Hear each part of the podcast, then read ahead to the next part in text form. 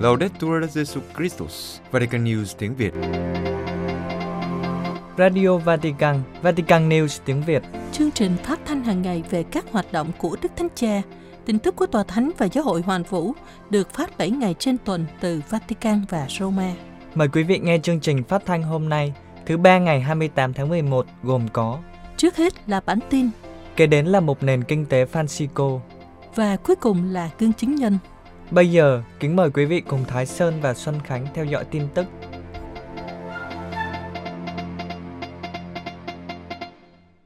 Tình trạng sức khỏe của Đức Thánh Cha Francisco khá hơn, Ngài không bị nhiễm trùng phổi. Vatican, sáng ngày 27 tháng 11, Giám đốc phòng báo chí tòa thánh ông Matteo Bruni thông báo rằng kết quả chụp CT mà Đức Thánh Cha thực hiện hôm thứ Bảy đã loại trừ khả năng ngài bị nhiễm trùng phổi, nhưng cho thấy tình trạng viêm phổi gây ra sự khó thở.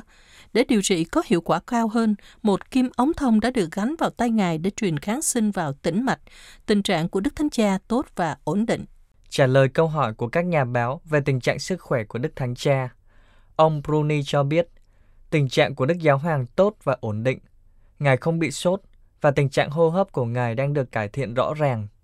Ông Bruni xác nhận rằng kết quả chụp CT mà Đức Thánh Cha đã thực hiện vào đầu giờ chiều thứ Bảy tại Bệnh viện Gemelli Isola Tiberina ở Roma đã loại trừ khả năng Ngài bị nhiễm trùng phổi, nhưng cho thấy tình trạng viêm phổi gây ra sự khó thở. Ông cho biết thêm, để điều trị có hiệu quả cao hơn, một kim ống thông đã được gắn vào tay của Ngài để truyền kháng sinh vào tĩnh mạch.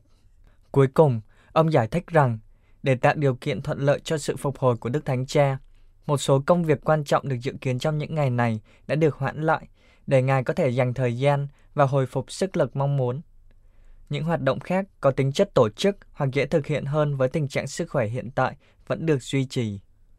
Trưa Chủ nhật ngày 26 tháng 11 vừa qua, Đức Thánh Cha đã đọc kênh truyền tin qua kết nối video từ nhà nguyện Thánh Matta để tránh bị cảm lạnh từ cửa sổ nếu đứng tại cửa sổ dinh tông tòa. Chính Đức Thánh Cha, khi bắt đầu buổi đọc kinh, đã giải thích với 12.000 tín hữu hiện diện tại quảng trường Thánh Phêrô và những người tham dự qua các phương tiện truyền thông. Hôm nay, tôi không thể nhìn xuống từ cửa sổ vì tôi bị viêm phổi, và bài suy tư sẽ được Đức ông Prida đọc. Ngài là người hiểu rõ về các bài huấn dụ, bởi vì Ngài là người viết và luôn làm rất tốt.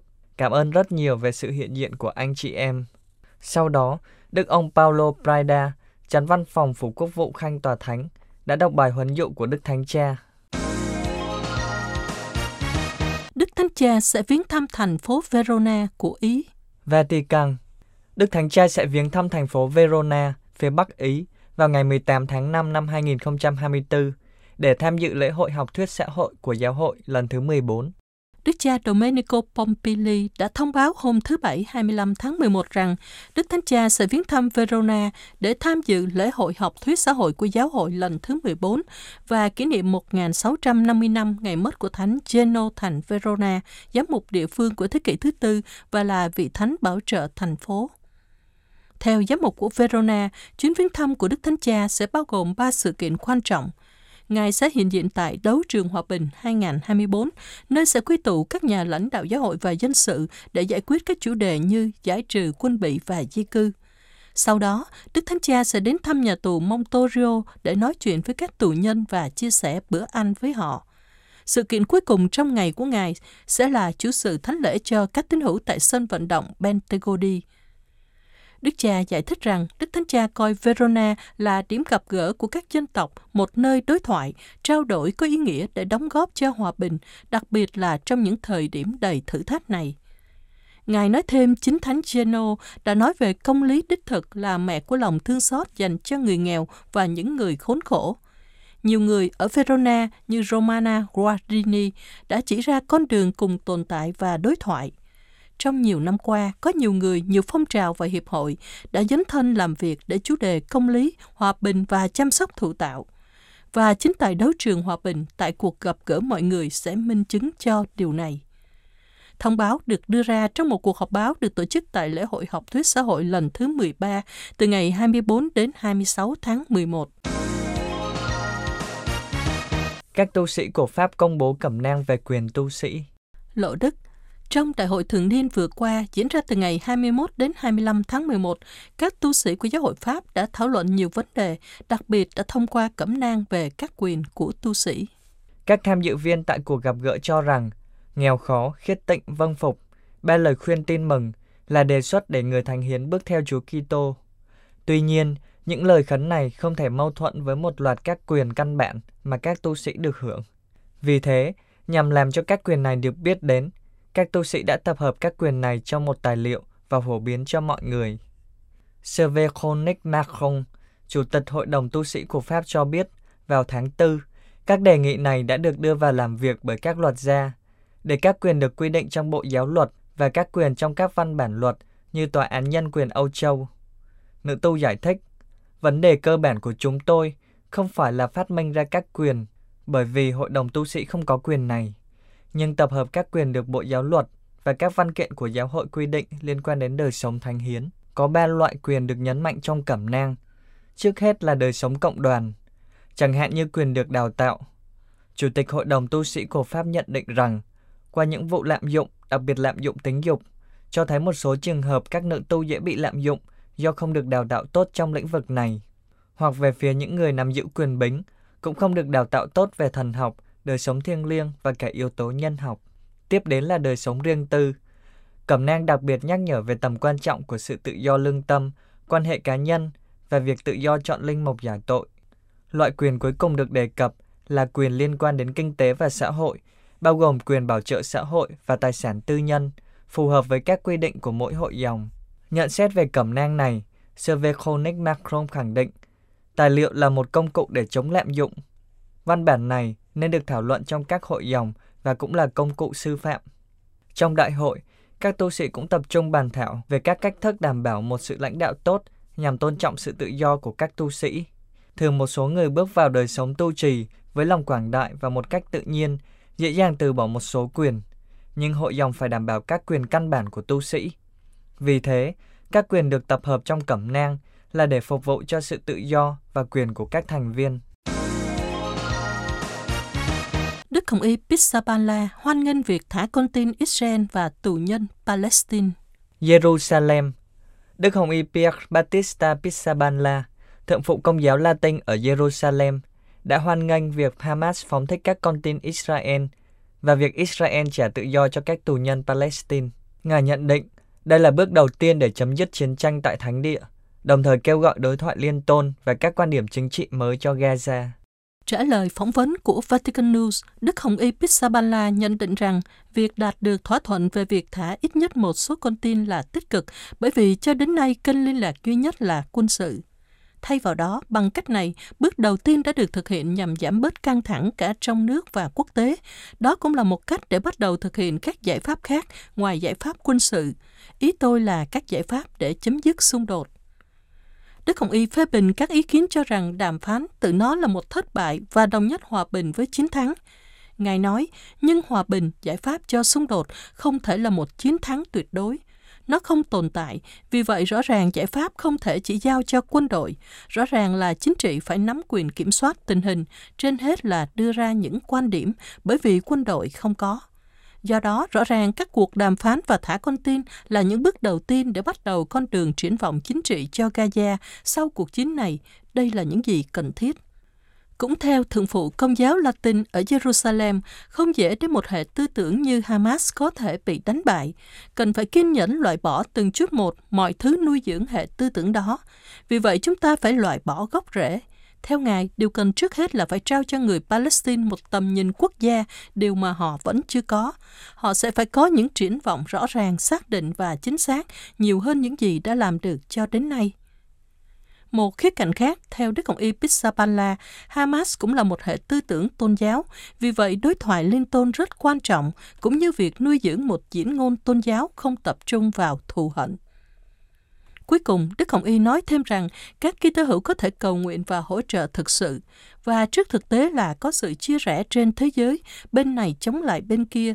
Điều quan trọng là các Kitô hữu chúng ta cần rõ ràng trong lời nói nhưng không dùng ngôn ngữ loại trừ gọi sự thật bằng tên của chúng, đồng thời cố gắng giữ mối quan hệ cởi mở với mọi người và nói với mọi người cả hai bên rằng chúng ta yêu mến họ. Bethlehem hủy bỏ các sự kiện Giáng sinh trong bối cảnh chiến tranh. Bethlehem sau quyết định của chính quyền, thành phố Bethlehem hủy bỏ các sự kiện Giáng sinh và dỡ bỏ đồ trang trí. Các công nhân tháo gỡ các dây đèn điện trước đền thờ Chúa Giáng sinh và tại quảng trường Giáng sinh cũng như tại các địa điểm khác trong thành phố. Trong khi đó, các ký tố hữu Bethlehem chuẩn bị mừng lễ Giáng sinh cách ý nghĩa hơn.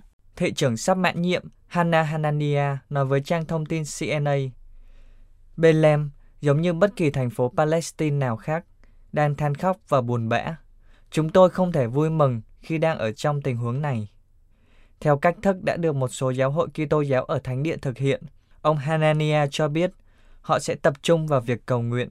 Chúng tôi sẽ cầu xin Chúa cho đất nước hòa bình. Trước đó, trong tuyên bố đưa ra hôm 10 tháng 11, các vị lãnh đạo các giáo hội Kitô ở Jerusalem đã kêu gọi các tín hữu mạnh mẽ lên đời với những người phải đối mặt với những đau khổ như vậy, bằng cách từ bỏ các hoạt động lễ hội không cần thiết trong năm nay và tập trung nhiều hơn vào ý nghĩa thiêng liêng của lễ Giáng sinh, nhờ đến những anh chị em của chúng ta bị ảnh hưởng bởi cuộc chiến này và những hậu quả của nó. Đồng thời, sốt sáng cầu nguyện cho một nền hòa bình công bằng và lâu dài cho thánh địa thân yêu của chúng ta. Tuy nhiên, theo quy chế status quo, những quy luật điều hành việc tiếp cận và sử dụng các nơi thánh từ thời đế quốc Ottoman. Vào chiều tối trước mùa vọng, các tu sĩ Francisco tại thánh địa sẽ có một cuộc rước trọng thể vào Bethlehem. Cũng thế, vào ngày 24 tháng 12, vọng lễ Giáng sinh, Đức Thượng Phụ của Jerusalem cũng có một cuộc rước như thế. Truyền thống này sẽ được tiếp tục, nhưng cuộc rước dọc theo đường ngôi sao, tuyến đường mà theo truyền thống các đạo sĩ đi, sẽ diễn ra mà không có âm nhạc và với một số ít thành viên của đội hướng đạo Terra Sancta. Một thực tế khác là tại Bethlehem, người dân đang gặp khó khăn về kinh tế khi thành phố này, cũng như các thành phố khác tại Thánh Địa, không có tín hữu hành hương. Tuy nhiên, theo bà Lina, các Kitô hữu ở Thánh Địa không từ bỏ việc cử hành lễ Giáng sinh của Chúa Giêsu Kitô, bởi vì đây là điều mang lại hy vọng cho cuộc sống của chúng tôi. Tôi hy vọng rằng món quà lớn nhất mà Thiên Chúa ban tặng cho chúng ta là món quà hy vọng và với lễ Giáng sinh, chúng ta nuôi dưỡng niềm hy vọng này trong trái tim mình. Charami Ajakriye, cha sở giáo sứ công giáo Latin của Bethlehem cho biết, chúng ta đang đến gần mùa vọng. Thời gian thánh thiện này luôn là lời mời gọi nhân loại đón nhận lời mời của Thiên Chúa, lời mời của tình yêu và sự bình an của người. Chúng tôi quyết định tập trung vào ý nghĩa của Giáng sinh hơn là thể hiện lễ Giáng sinh bằng quần áo hay lễ hội và mua sắm. Tất cả điều này là những điều tốt đẹp, nhưng chúng không phải là ý nghĩa thực sự của lễ Giáng sinh. Tổng giám mục của Seoul mong muốn Đại hội Giới Trẻ Thế Giới 2027 là cơ hội hòa giải với Triều Tiên. Seoul, năm 2027, Đại hội Giới Trẻ Thế Giới sẽ diễn ra ở Seoul, một sự kiện thu hút sự chú ý toàn cầu. Đức Tổng giám mục Peter Chung Sun Taek của Seoul mong muốn đó sẽ là cơ hội để hai miền Triều Tiên hòa giải với nhau, và giáo hội Hàn Quốc sẽ làm tất cả những gì có thể trong việc mở lại các kênh đối thoại, cụ thể là lời mời tham dự đại hội gửi tới các bạn trẻ Bắc Hàn. Phát biểu tại diễn đàn gần đây do Ủy ban Hòa giải Hàn Quốc của Tổng giáo phận tổ chức nhân kỷ niệm 70 năm Hiệp định Đình Chiến, Đức Tổng giám mục mời gọi mọi người vượt qua những xung đột quá khứ và hướng tới một tương lai chung sống hòa bình. Ngài cũng tái khẳng định cam kết làm trung gian hòa giải của giáo hội công giáo. Ngài nói đại hội giới trẻ sắp tới là một cơ hội cho cam kết này, do đó cần phải xây dựng những cây cầu hòa bình bắt đầu từ những người trẻ. Vì thế, Ngài đã bày tỏ ý định mời một phái đoàn giới trẻ Triều Tiên tới tham dự sự kiện năm 2027.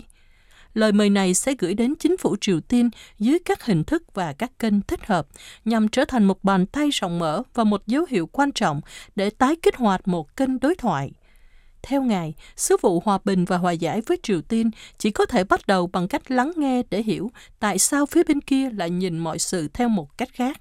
Để làm được điều này, cần phải lắng nghe chăm chú cách đây gần 20 năm, với ý muốn hâm nóng mối quan hệ băng giá kéo dài nửa thế kỷ với Triều Tiên, Tổng thống Hàn Quốc khi đó là ông Kim Dae-jung đã khởi động dự án đường sắt giữa hai miền.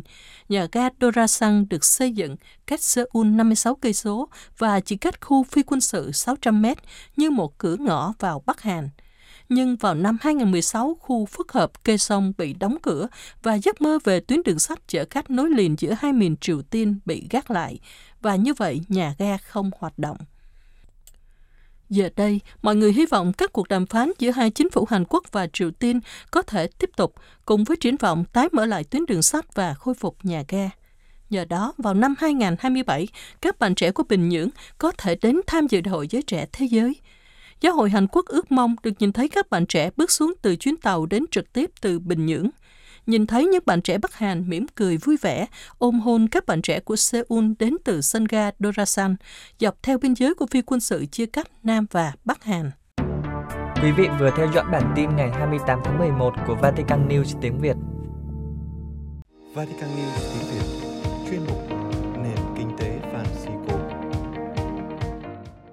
Điểm báo về những hoạt động của kinh tế Francisco trong thời gian qua. Xin mời quý thính giả cùng lắng nghe những hoạt động của kinh tế Francisco trên toàn thế giới trong thời gian vừa qua. Do hạn chế về thời lượng, bản tin này khó thể trình bày tất cả các sáng kiến của các thành viên kinh tế Francisco trên toàn thế giới. Những điều được đề cập ở đây chỉ là một số ví dụ hoặc những hành động hiệu quả được thực hiện tại những quốc gia và những khu vực khác nhau. Các bạn trẻ của Kinh tế Francisco tham gia diễn đàn về học thuyết xã hội của giáo hội công giáo tại châu Mỹ Latin, Bogota, Colombia. Tại Senegal, Phi Châu, các bạn cũng tham dự diễn đàn về kinh tế sinh thái vì hòa bình bền vững ở khu vực châu Phi cận Sahara với sự tham dự của các bạn trẻ đến từ Mauritania, bờ biển Nga và Guinea-Bissau. Tháng 5 năm ngoái, Kinh tế Francisco tại Mexico đã tổ chức một sự kiện với 300 bạn trẻ tập trung tại Đại học La Sang, bên cạnh nhiều sáng kiến khác với Viện Imdosop. Các hoạt động quốc tế khác còn bao gồm hoạt động đại kết ở Romania, Đại hội Utopic do Rondine Cittadella della Pace, kinh tế nhằm giảm sự bất bình đẳng ở Colombia và Đại hội Kinh Thánh ở Ý, nơi các bạn trẻ của kinh tế Francisco cũng tham dự cùng với các bạn trẻ đang học trung học cơ sở và trung học phổ thông tại quốc gia này. Các không gian của tình huynh đệ nơi việc suy tư và hành động liên quan đến sự hội nhập, các vùng ngoại vi và cuộc chiến chống nạn đói cũng có thể được đề cập đến ở Brazil với sự tham gia của những người có hoàn cảnh khó khăn và đại diện của tổ chức tình huynh đệ.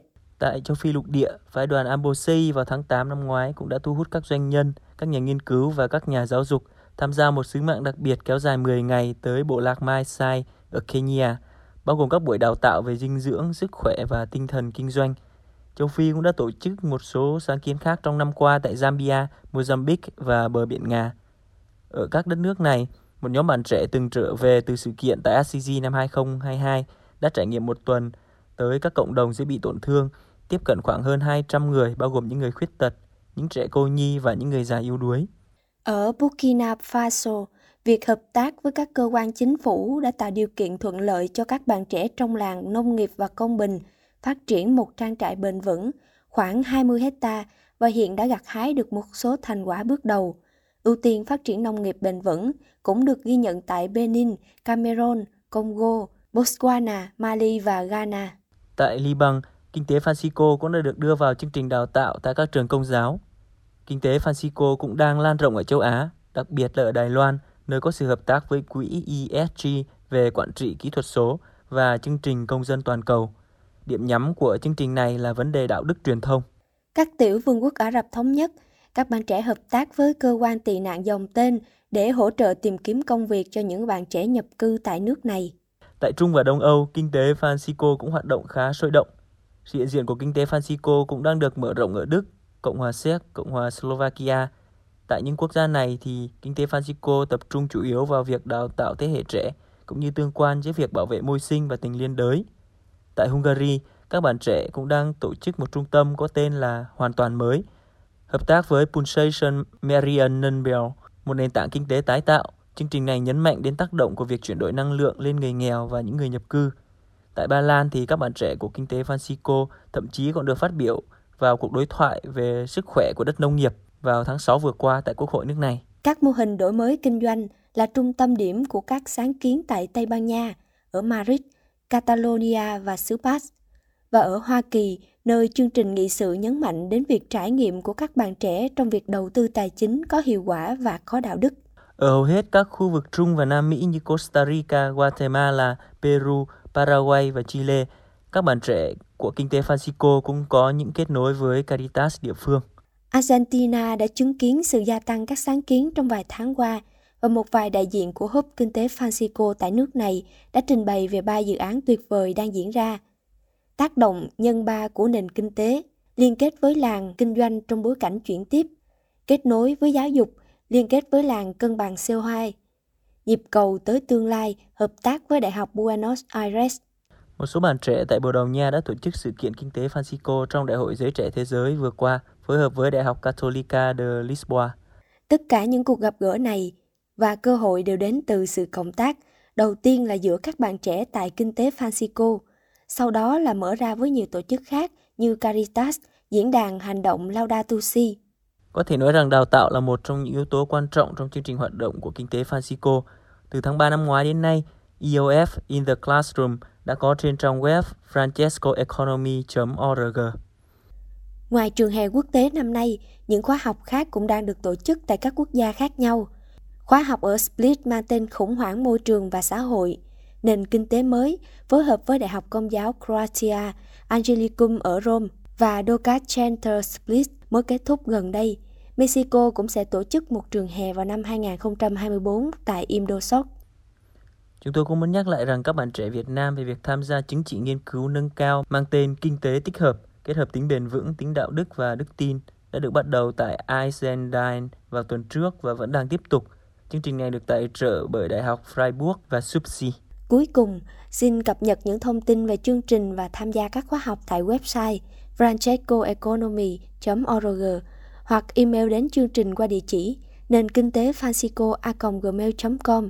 Việc tham gia các khóa học trực tiếp tại châu Âu khá khó khăn vì những lý do liên quan đến visa và thời hạn khóa học khá ngắn khoảng 3 đến 4 ngày.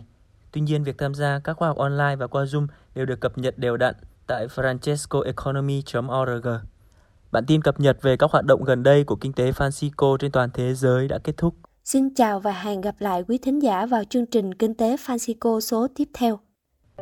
Chuyên mục Nền Kinh tế Francisco mong muốn là không gian gặp gỡ, trao đổi về một nền kinh tế mới, một nền kinh tế tôn trọng sự sống, yêu mến con người và môi sinh.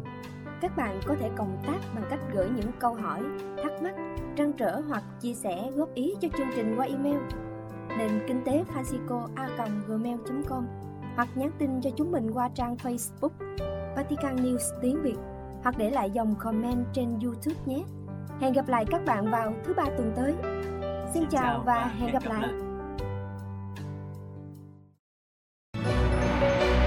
Vatican News tiếng Việt Chuyên mục Gương chứng nhân Câu chuyện của cha Peter Adamski từ doanh nhân trẻ trở thành linh mục đã lập gia đình, là cha trong một gia đình, rồi quá vợ. Peter Adamski đã có một thời gian làm kinh doanh trước khi nhận ra rằng điều quý giá nhất trong cuộc sống đó là tình yêu Thiên Chúa. Với khám phá này, hiện nay Peter Adamski đã là linh mục được 4 năm. Với những gì đã trải qua trong cuộc sống, cha Peter Adamski, linh mục ở Connecticut của Mỹ, không phủ nhận câu ngàn ngữ. Cuộc sống không phải là một dòng sông phẳng lặng. Cha được truyền chức linh mục vào năm 2019 khi đã 66 tuổi. Ơn gọi linh mục của cha là một sự ngạc nhiên cho nhiều người.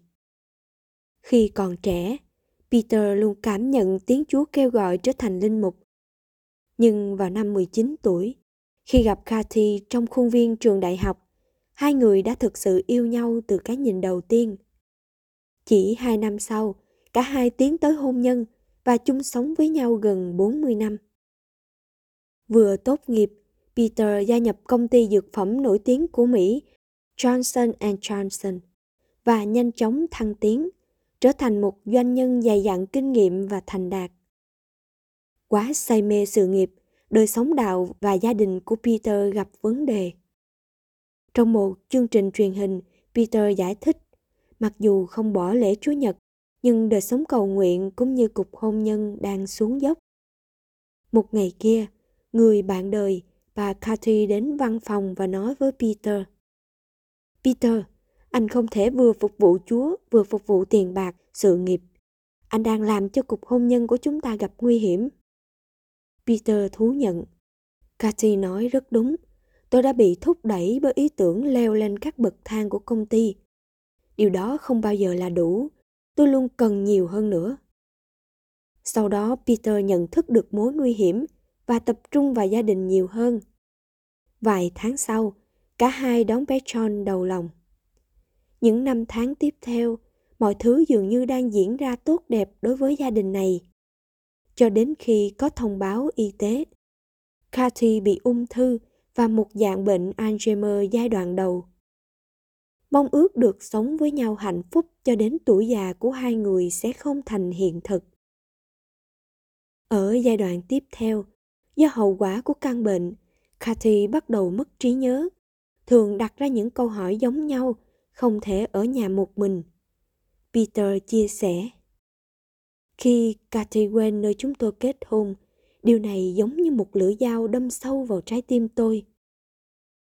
Thế nhưng, mặc dù phải chịu nhiều đau khổ, Peter không bao giờ nổi loạn hay hỏi Chúa tại sao điều này lại xảy ra với mình. Peter cảm nhận Chúa nói, Hãy nhìn lên thánh giá, những gì ta đã làm cho con trên đó được gọi là tình yêu hy sinh. Cathy qua đời vào ngày 10 tháng 10 năm 2014 ở tuổi 59 trong vòng tay của Peter tại nhà. Peter kể lại, Tôi nắm lấy bàn tay Cathy, cảm ơn vì đã chia sẻ cuộc đời với tôi, đã sinh cho tôi một đứa con và tôi nói với Cathy rằng cô chuẩn bị được diện kiến thánh nhan Chúa Kitô. Và trong khi đang đọc kinh lạy cha, tôi đã chứng kiến cô ấy trút hơi thở cuối cùng. Một cái chết bình yên hơn, thánh thiện hơn.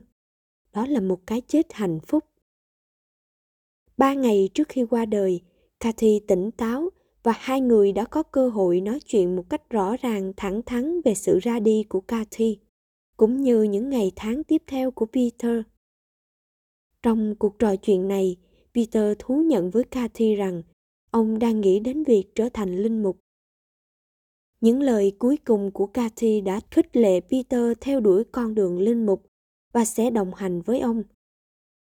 Vị linh mục tương lai nói, Lúc đó tôi cảm nhận như Chúa đang nói với tôi, bây giờ con là của ta.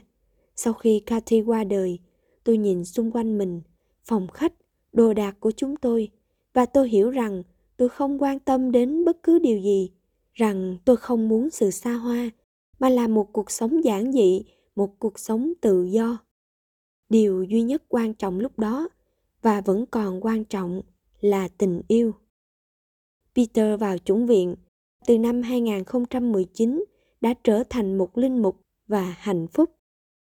Đối với linh mục lớn tuổi, nếu cuộc hôn nhân giúp cha trở thành một linh mục tốt hơn, cha vẫn nhận ra rằng ơn gọi rất khác và cha hiểu đón nhận đời sống độc thân của linh mục. Năm nay đã 70 tuổi, cha tin rằng cuộc sống của mình viên mãn hơn bao giờ hết. Điều này cha làm chứng một cách hết sức chân thành, đồng thời nói thêm rằng Ký ức về Cathy vẫn còn rất hiện hữu và con trai John thường xuyên tham dự thánh lễ do cha mình cử hành.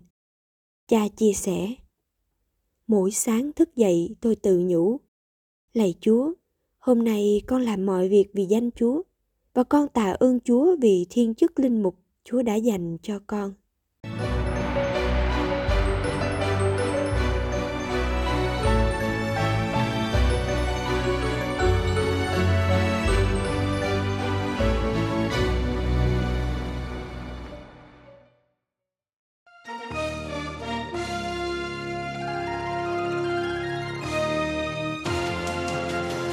Cảm ơn quý vị đã chú ý lắng nghe chương trình Radio Vatican của Vatican News tiếng Việt.